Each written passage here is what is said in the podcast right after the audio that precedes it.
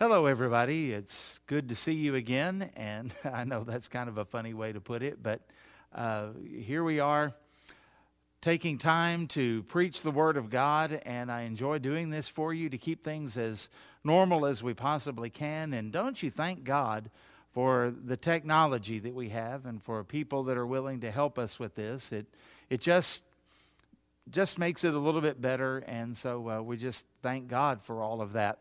I was uh, listening to some sermons the other day just to feed my own soul.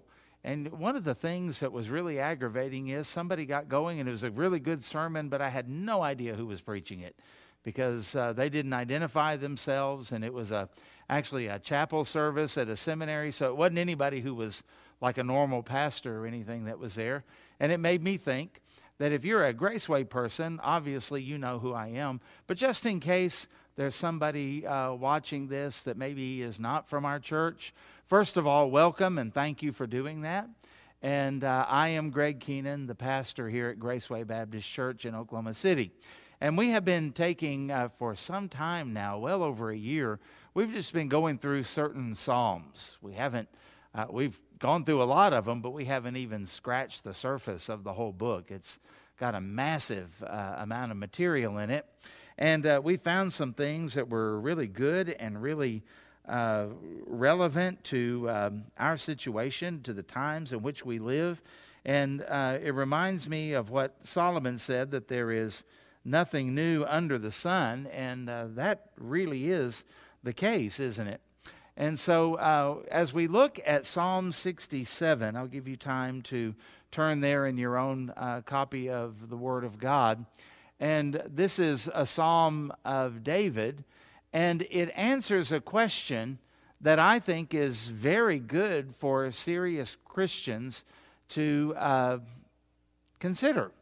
And that is, why should God bless us? You know, we're so used to just coming before the Lord in prayer and asking God to bless us. And we, uh, when somebody sneezes, we say, God bless you. And we sing, God bless America. And we certainly need those things, and they're certainly valid. And the blessing of God is evident throughout all of Scripture. But have you ever thought about why should He bless us? Well, sometimes we may be just like a spoiled little kid that just says, Well, of course He's going to bless us. I'm the most wonderful uh, child that He has. You know, I'm entitled to His blessing. And sometimes we might think about maybe the rights that we have or the promises that God has given us as His children. But we want to go in this psalm and take a look. We're only going to look at one verse today, but don't get too excited. That doesn't necessarily mean it's going to be short, does it? In Psalm 67, verse 1, it says, God be merciful to us and bless us and cause his face to shine upon us and then David says, Selah. Now, we don't know exactly what Selah means, but it seems to be a, a place for a pause. So that's a good place to take a pause. And that's what we're going to do as we consider. We're just going to look at that first verse. But may I go ahead and read the rest of the psalm so we get the whole context and the, the gist of it? Verse 2, he gives us a purpose that your way may be known on earth, your salvation among all nations. Verse 3 Let the peoples, the different ethnic groups, let the peoples praise you, O God. Let all the peoples praise you. Oh, let the nations be glad and sing for joy. For you shall judge the people righteously and govern the nations on earth. And then we get another Selah, another place to pause and think about that. The contrast between what we see in the world today even when it's at its best, it falls short of the glory of God. And God one day is going to rule and reign on earth through the Lord Jesus Christ. And the, the judgment is going to be absolutely righteous. And our good governments and our good situations on earth won't even compare to that. What a day that will be, right? Verse 5 let the peoples praise you, O God. Let all the peoples praise you. Then the earth shall yield her increase. God, our own God, shall bless us, and God shall bless us and all the ends of the earth shall fear him. So I, I think without going too much into what we're going to look at, we can sum this up by saying that the, the proper reason that we should want God to bless us is not really for our own well being or our own comfort, even though that might be included in it. Um, I don't know about you. I, I do better and I think better and I act better and I'm a better pastor, I'm a better father, I'm a better grandfather, I'm a better husband when I'm comfortable. So uh, I'm not saying that comfort is not a part of any of this, but at the same time, I look at Daniel in the lion's den, and uh, that's a great blessing to read that story for us, but it wasn't really comfortable for him. Uh, I think about Jesus on the cross, for example. I think about Paul in prison. In other words, blessing may uh, result in us being comfortable, but that's not really the goal, is it? Sometimes great things come out of our being uncomfortable, and there's a lot of creativity that comes out of being uncomfortable or going through pain. There's a lot of ministry that comes out of that. Paul says in 2 Corinthians 1 that we comfort others with the comfort that we have received. Well, I don't need comfort unless I'm in some type of pain. See what I'm saying? So uh, maybe just our own comfort and well being, or because I want it, wah, wah, wah, you know, is not really the best motive for the way that we pray and ask God to bless us. I want to um, kind of explore this in verse 1 and give you some reasons. Why should God bless us? Well, the very first word in verse 1 is the word God. It's the word Elohim. It's the word that's used of a powerful creator God. And uh, that just struck me as I was studying this. The first reason God would bless us is number one, because we know Him and He knows us. You know, uh, to know that there is a God doesn't take a rocket scientist. Every culture that has ever existed has had some form of deity, but boy, do they ever get it wrong.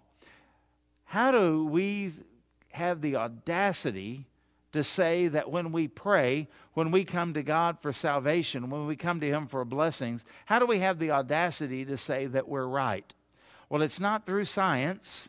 It's not because we've weighed out all of the evidence. How do we know God?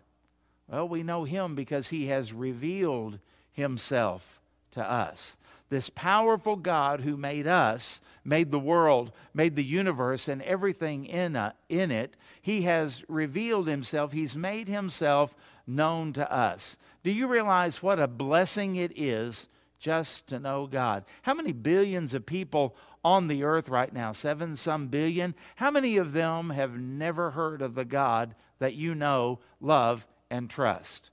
How many of them are living and they are worshiping some, some worthless idol, or they're worshiping something that God, that Elohim has created, instead of worshiping and knowing Him? Why us?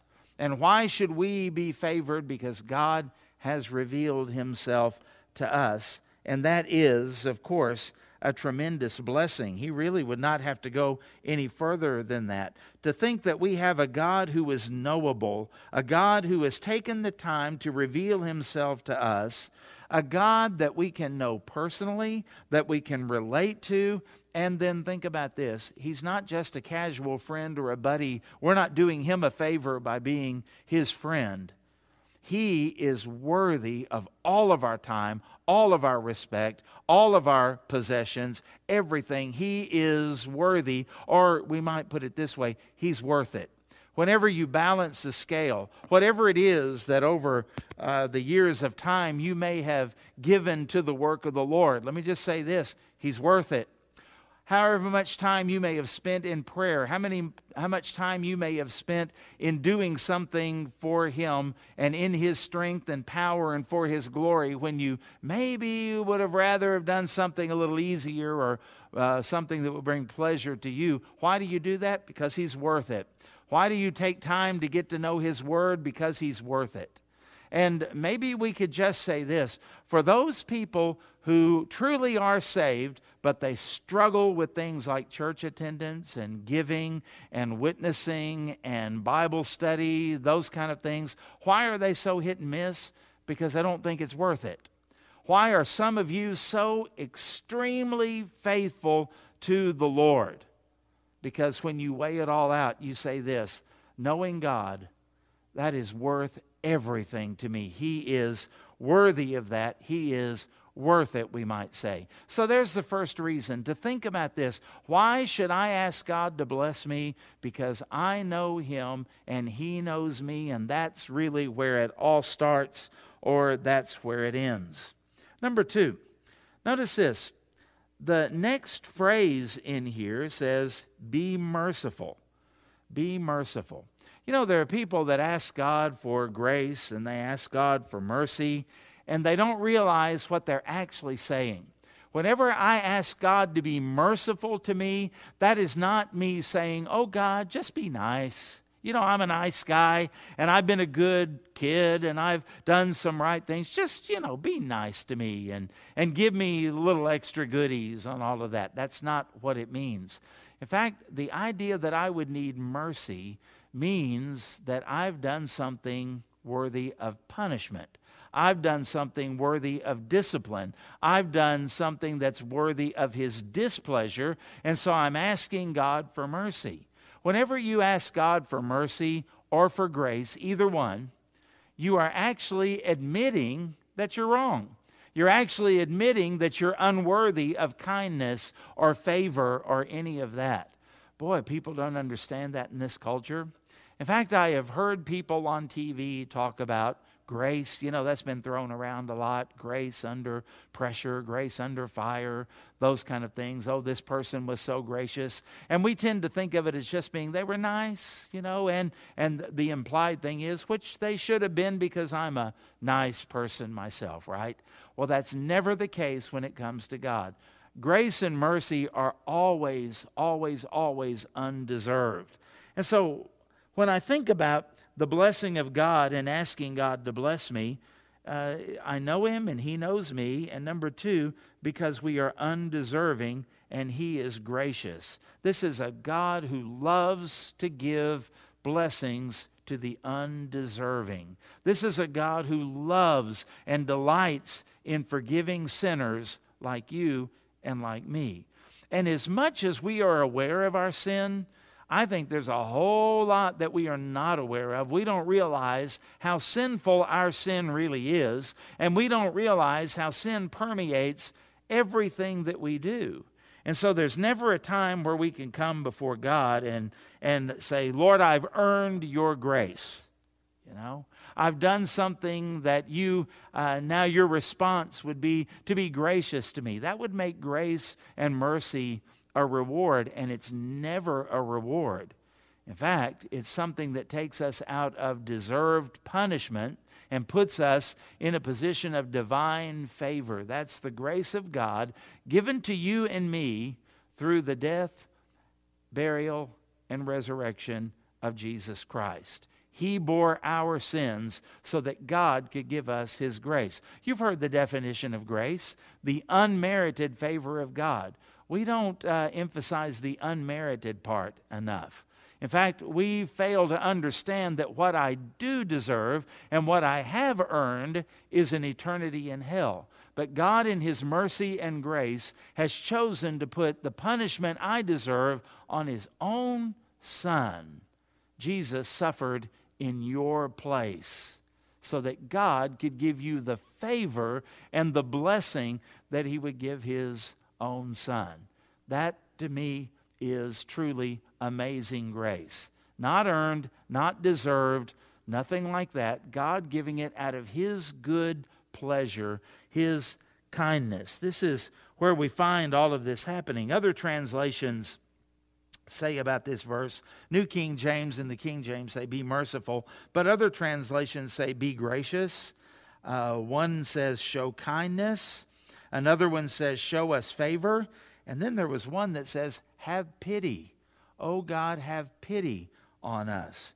So that all gives us the idea that we are sinners that are coming to God because He is a merciful and gracious God. And the only people that can approach Him rightly are not the perfect, not the righteous, because there's none righteous. It's the failures. Now, sometimes when I get ready to pray, I have this voice kind of in my head that says, How dare you try to pray to God after all you've done? And I have this idea I've got to get everything right before I can come to God. In fact, uh, growing up, that was preached to me. If you've got any unconfessed sin in your life, you can't come before God. And then they tell you you need to come to God and confess your sin. Well, how's God going to hear me before I've confessed my sin? And how does he hear me when I'm confessing my sin? Because it almost sounds like he doesn't hear me until I've confessed my sins. Well, if he's not hearing me confess, oh, this gets all tangled up, doesn't it? Has there ever been a time where you were fully aware of all of your sin? Has there ever been a time to where you thought you were walking with God and then over time you found out, whoa, I've been doing some things that are wrong? You see, whenever you go before the Lord and you have this feeling of, oh Lord, I'm unworthy to come before you, well, when have you ever been worthy? Your worthiness is not in you, it's in the worthiness of Christ. And at the same time, whenever you come before the Lord and you're really, really feeling good about your standing before God based upon what you did, uh, I witnessed to people, I gave money to the church, I read my Bible every day, and all of that, then you're trusting in your own righteousness. You're like the Pharisee in the temple. I thank you that I'm not as other men are, and all of that. I know you don't mean to do that, and I don't mean to do that. And yet, that's exactly what we do when we come before the Lord on the basis of what we have done. Or maybe we go before the Lord on the basis of what we haven't done. I'm so glad, Lord, that I have not looked at pornography. I'm so I'm coming before you, Lord, because I haven't smoked. I haven't gotten drunk this week. I didn't beat my wife or I mean we could come up with a lot of those. Well, the worst sinner on earth can come up with a lot of things that he doesn't do. God doesn't accept us on the basis of what we do or what we don't do. I mean, we ought to do what's right and we ought to stay away from what's wrong. That's just normal for a Christian, right? But that's not the basis that God blesses us on because all of us sin and all of us fall short of the glory of God. It's not even based upon the way that we feel. This is the psalmist coming and saying, God, be merciful to this failure, to this one who has actually blown it, this one who really has no reason or right to come before you. And so God blesses us. Why? Because we're failures, and He is very, very merciful toward us. So, what makes us worthy? Well, again, it's not what I haven't done, it's not what I have done, it's not how I feel, but it's based upon what Jesus has done. I come to you. This is why we come in Jesus' name. I come to you, Father, in the name of Jesus. Why? Because of what He has done for me. He lived the perfect life that I could never live, and I'm saved, Paul says in Romans, not only by His death, but by His life. I need that.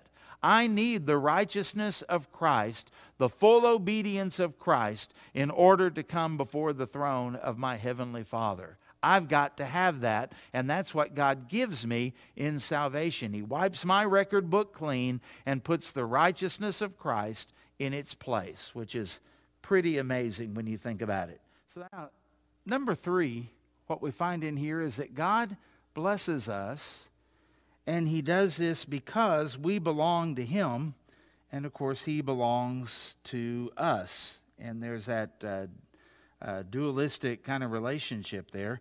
And it's all through, of course, the Lord Jesus Christ. He's in us and He lives through us, and God blesses that.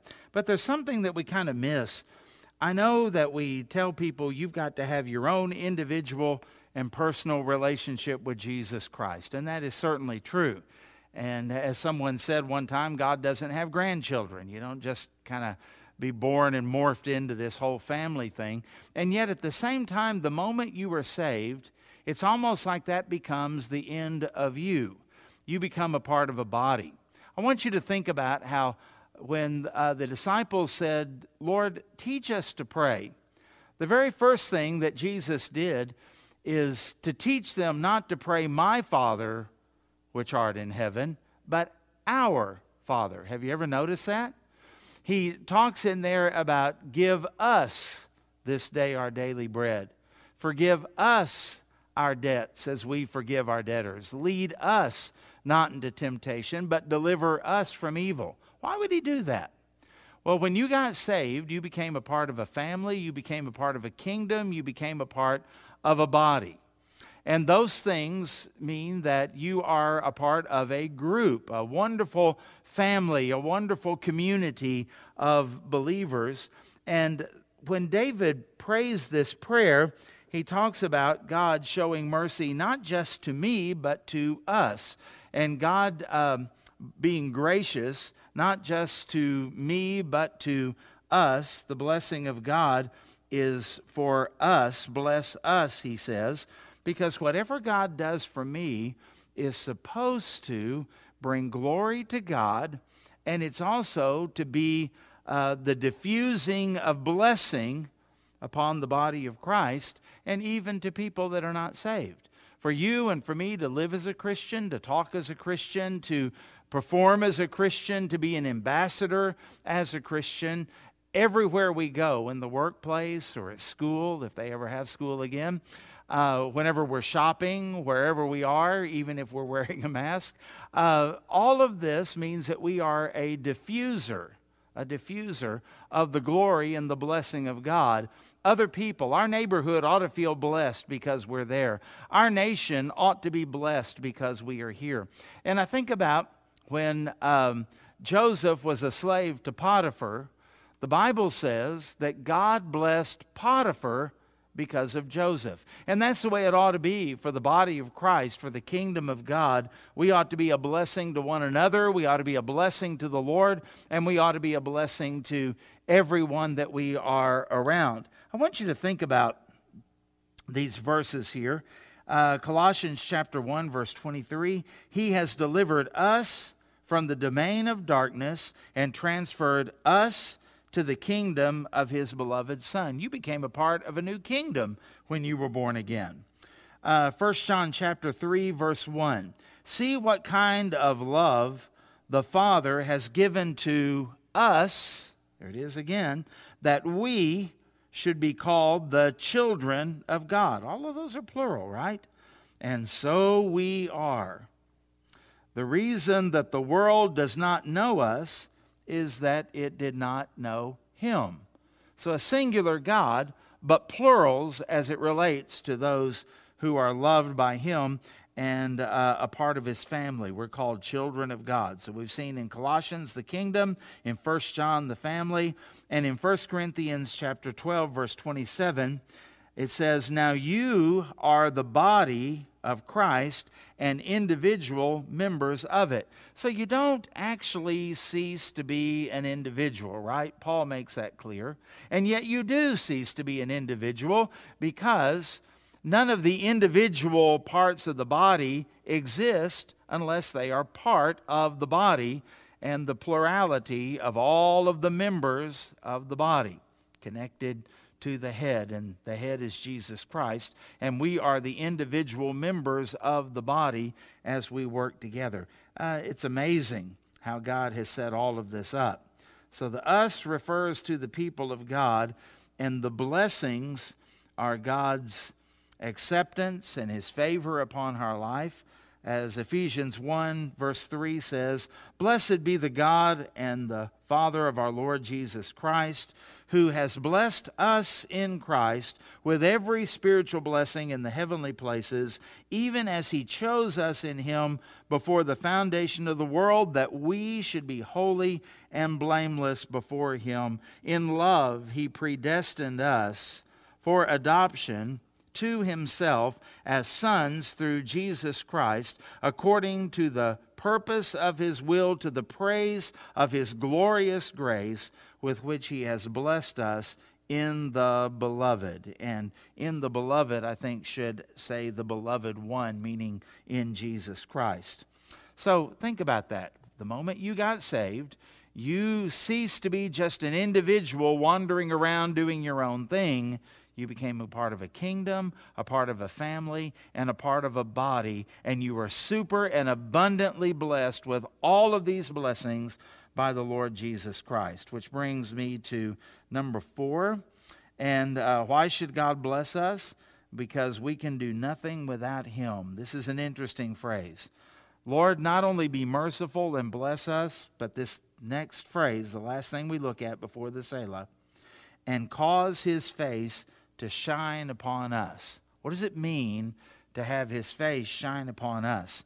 Well, one writer said, excuse me, when a king smiled on a supplicant with pleasure, the petitioner was likely to receive his request. Think about Esther coming before uh, the king and he raised the scepter.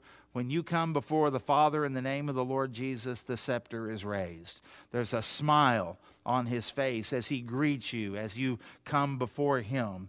There's not this reluctance. Martin Luther said prayer is not overcoming God's reluctance, it's laying hold of his willingness. He receives you just as he would receive Jesus Christ. Let your face shine upon me, the face of joy and pleasure and acceptance. Another writer said, He prayed that God's people would be blessed so that they could extend God's blessings to the unconverted world and he asked for God's blessing so that they might carry out this noble task of world evangelization. In other words, David is saying here, I need your favor, I need your blessing, I need your power, I need your ability, I need your face to smile upon what I am asking for because this is something I could never do on my own. And he talks about reaching all of the peoples on the earth for the glory of God. Have you ever thought about what a big task it is that God has given you? Maybe as a husband, maybe as a father, maybe as a wife or a mother. The task that God has given you to reach other people for Christ, the task that He's given you to build up the body, the task that He has given you to share the gospel with other, other people. And you look at that and you say, Well, I could never do that. And you're right, you never could. And God never expects you to be the one that does that. What David is saying is, this whole thing is an impossibility unless it has your blessing, unless it has your power, unless it has your favor, unless it has your anointing upon it. And that's what we want to be blessed by God so that that blessing is diffused everywhere that we go and in everything that we do. This is true humility. I can't do anything apart from you. In fact, Jesus told us that apart from me, you can do nothing. It's not just going to be difficult, you can't do anything. And so I need you and I need your power, and I'm so thankful that wherever God is, His power is always there. And uh, we need to have His favor and blessing upon what we do. Um, some people kind of have the idea that, well, once I get saved, it doesn't really matter what I do. God is always for me. Well, you know, the Bible says, sorry to burst your bubble, God resists the proud, but he gives grace to the humble. And so many times we find ourselves just stubbornly doing what we want to do, even when we know it's wrong. And there are other times when we may not be aware that things are wrong, but good night. It sure seems like we're always going uphill and always pushing a heavy load. Where's the power of God? And lo and behold, we find out over time that what we were doing was not being blessed by God. He was actually resisting us because He resists the proud. The proud would be those who they don't feel any need for prayer. They don't feel any need for humility. In fact, they kind of deep down inside, even though they would never say it, they feel like they're doing God a favor. God is just lucky to have me on his team. And, you know, I'm doing all these things for God. And uh, we get a little arrogant sometimes, even when we don't realize it. And we forget that the abominations, those things that God hates, pride is the top of the list. And you may have never been an adulterer. You may have never been a homosexual. You may have never been a thief. You may have never been a murderer. But you've struggled with pride. And so David is reminding us here that God doesn't bless us because we're so wonderful and he can't get along without us. It's because he has revealed himself to us and we know him.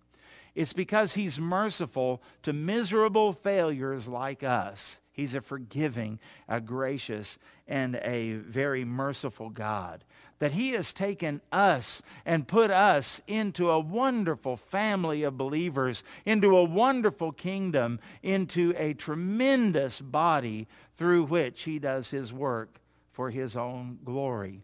And He does all of this with the idea that uh, we would be the ones dependent upon Him, not operating independently, but dependently upon Him.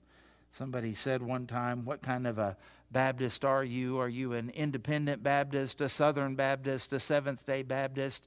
And he said, I hope I could say I'm a dependent Baptist. Because that's what we need to be as believers dependent upon Christ. Oh, you've probably heard the phrase, God works in mysterious ways. Did you know that's uh, from an old hymn? Um, let me read you the words. God moves in a mysterious way, his wonders to perform. He plants his footsteps on the sea and rides upon the storm. Deep in unfathomable minds of never failing skill, he treasures up his bright designs and works his sovereign will. Ye fearful saints, fresh courage take. The clouds ye so much dread are big with mercy and shall break in blessings on your head. Isn't that good? Judge not the Lord by feeble sense, but trust him for his grace Behind a frowning providence, that's what we see, he hides a smiling face. And that's what David was seeing in light of the world around us and all of the problems, all of the things that we can't understand. Let's go to God. He's got it in control. He's got your best interest at heart. He loves you. He has revealed himself to you. He has been so merciful and gracious to you. He is the one that has placed you in His body, family, and kingdom. And now He says, Trust in me, because whatever it is that I want you to do, you'll fulfill your part in my big plan, my big kingdom, and my sovereign will, and my body, the church. Just do what I've equipped you to do, what I've called you to do, and just do it in my power and in my strength because his face shines upon us because of Jesus. And it's through that that we know we are blessed of God in a way that the world can't understand. Now let's live in that blessing. And let's, as it says in the rest of this psalm, let that blessing flow so that the peoples of the earth, the nations of the world, will give God the glory that he deserves. And that's where you'll find the joy in the blessings that God has given you. Nowhere else. Thank you so much for uh, watching this. Hey, keep up with one another as a church. Remember, the newsletter is on the website, gracewayokc.org, and uh, you can find it, I believe it's under the events tab. And uh, keep up with prayer requests and all of those kind of things. Of course, our Facebook pages. Uh, we'll, we'll try to keep you updated. Call people, send cards and letters, text, emails if you still do that. Uh, keep in touch with one another. And we'll get through this. And as we do this, God will be glorified. Keep praying and uh, keep giving. We need that. And it blesses you, and it certainly blesses us. And we'll walk together through this and see what God has for us. Because what we've just said is God has a will, a plan, and a purpose, even in these confusing and dark times. And as we follow Him, He'll make sure His work and His will that they are done, and that we have the privilege of seeing them done through us. Thank you. I love you, and God bless you.